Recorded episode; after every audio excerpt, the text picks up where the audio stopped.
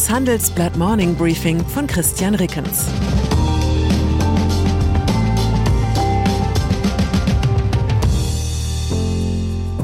Guten Morgen allerseits. Heute ist Mittwoch, der 16. November 2022 und das sind unsere Themen. Kandidatur. Trump will noch einmal Präsident werden. Explosion. Mutmaßlich russischer Raketeneinschlag in Polen. Trennung. Entlassungswelle bei US-Tech-Konzernen. Nach einer kurzen Unterbrechung geht es gleich weiter. Bleiben Sie dran. Die Welt steht vor gewaltigen Herausforderungen. Zum einen die Energiewende voranzutreiben und gleichzeitig den Klimawandel einzudämmen. Und auch der Energieträger Wasserstoff gewinnt weltweit immer mehr an Bedeutung. Doch wie geht es weiter? Erfahren Sie mehr auf dem Handelsblatt Wasserstoffgipfel 2024 am 12. und 13. Juni in Essen. Infos unter handelsblatt-wasserstoffgipfel.de. Mit dem Vorteilscode Wasserstoff 2024 erhalten Sie einen Rabatt von 15% auf die Tickets. Donald Trump. Er wird es tatsächlich noch einmal wissen. Am Dienstagabend US-Ostküstenzeit erklärte Ex-Präsident Donald Trump, dass er bei den Präsidentschaftswahlen als Kandidat der Republikaner antreten will. Ob ihn auch die Republikanische Partei noch einmal als Kandidaten will, wird die spannendste Frage der kommenden Monate sein. Mit Ron DeSantis, dem gerade wiedergewählten Gouverneur von Florida, gibt es zumindest einen Politiker, der Trump die Kandidatur streitig machen könnte. Und die Midterms, die Parlamentswahlen in den USA, sind für die von Trump geförderten radikalen Kandidatinnen und Kandidaten schlechter gelaufen als geplant. Die absolute Mehrheit im Senat haben die Republikaner verfehlt, im Repräsentantenhaus fehlen ihnen dazu noch immer zwei Mandate. Eine Mehrheit für die Republikaner ist hier allerdings wahrscheinlich, denn in 14 Wahlkreisen wird weiterhin ausgezählt. Die Washington Post berichtet bereits über die Details von Trumps Kampagnenplanung. Die Kernbotschaft, alles soll so werden wie beim Sieg 2016, nicht wie bei der Niederlage 2020.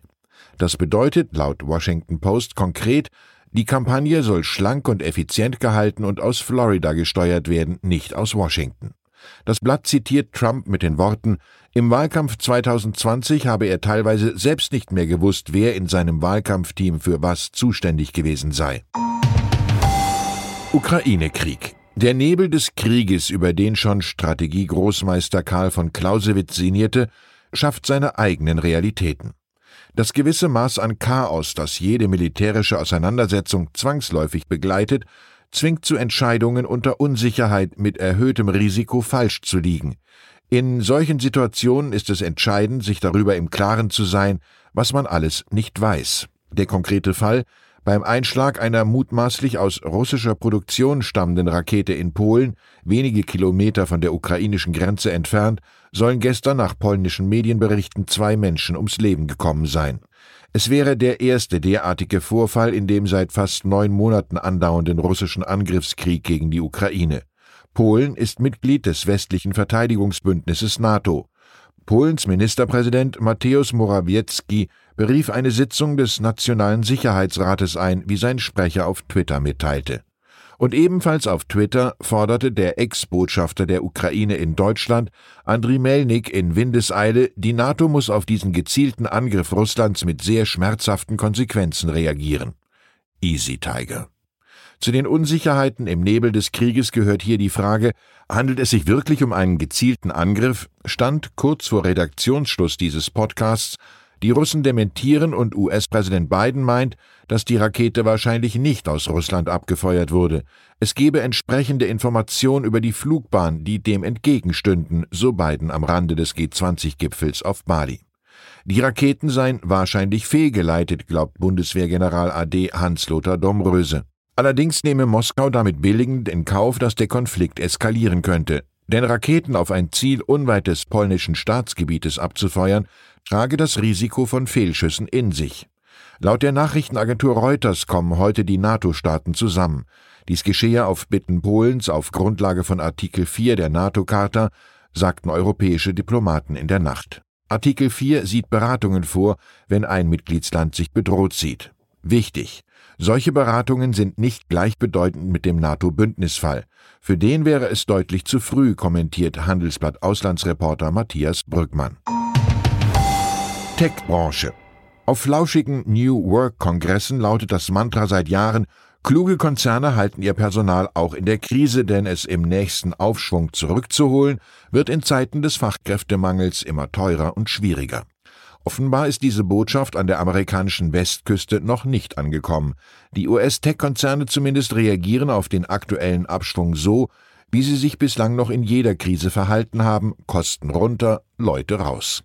Amazon entlässt 10.000 Mitarbeiter aus verschiedenen Bereichen wie Einzelhandel, Personalabteilung und der verlustträchtigen Sprachsteuerung Alexa, wie US-Medien berichten. Es wäre der größte Einschnitt in der Konzerngeschichte und könnte rund ein Prozent der Gesamtbelegschaft treffen. Unter den Angestellten wären es sogar drei Prozent. Unsere New Yorker Büroleiterin Katharina Kort sieht darin einen Beleg für die Visionslosigkeit von Andy Jassy, der den Chefposten im Juli 2021 von Amazon-Gründer Jeff Bezos übernommen hatte. In den vergangenen Wochen haben zahlreiche namhafte Tech-Unternehmen wie Meta, Twitter, Salesforce oder Stripe Arbeitsplätze gestrichen. Laut Branchendienst TrueUp sind es 2022 weltweit schon insgesamt 185.000 Stellen. Der Analyst Tom Forty von D.A. Davidson ist sicher, es werden noch mehr Entlassungen kommen. Er zieht bereits Parallelen zum Arbeitsmarkt nach dem Platzen der Dotcom-Blase kurz nach der Jahrtausendwende. Es gibt nämlich auch eine wenig flauschige Theorie über den US-Tech-Sektor, dessen Erfolg rühre gerade daher, dass hochqualifizierte Kräfte während einer Krise nicht unproduktiv in Konzernen herumsitzen, sondern ruckzuck gefeuert werden, dann notgedrungen im nächsten Start-up anfangen oder selbst eins gründen und so die kommende Innovationswelle einleiten. Wer weiß, vielleicht sitzen gerade in diesen Minuten irgendwo drei der 185.000 Entlassenen beisammen und hacken die Geschäftsidee aus, die Amazon oder Meta in einigen Jahren das Leben schwer macht. Ich wünsche Ihnen einen Tag voller Mieter guter Ideen. Herzliche Grüße, Ihr Christian Rickens. Postskriptum. Zeiten, Energie und Finanzwende. Wie geht es wirtschaftlich und geopolitisch im neuen Jahr weiter und was bedeutet das konkret für die Börse?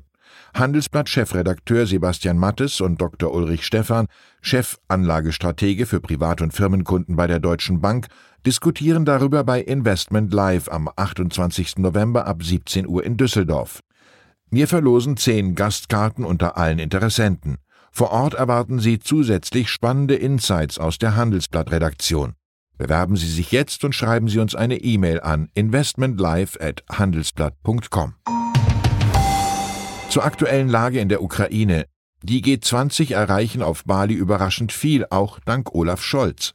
Die 20 größten Industrie- und Schwellenländer isolieren Putin weiter. Seine Atomdrohungen stoßen auch in China auf Widerstand. Der Kanzler hat dafür Vorarbeit geleistet. Wir wussten nicht, was wir tun sollten. Die Odyssee von vier russischen Rekruten im Kampf um den Donbass. Furchtbare Verluste, skrupellose Kommandeure, schlechte Ausrüstung. Inzwischen wird klarer, wie der Kreml seine mobilisierten Männer an der Front verheizt. Weitere Nachrichten finden Sie fortlaufend auf handelsblatt.com/Ukraine. Das war das Handelsblatt Morning Briefing von Christian Reckens, gesprochen von Peter Hofmann. Die deutsche Wirtschaft steht am Scheideweg. Um wettbewerbsfähig zu bleiben, müssen Unternehmen wichtige Transformationen anstoßen. Ab dem 24. April diskutiert die Restrukturierungsbranche Strategien für die Zukunft von Unternehmen. Mit dabei sind unter anderem Dr. Thomas de Maizière, Evelyn Freitag und Professor Dr. Ulrike Malmendier.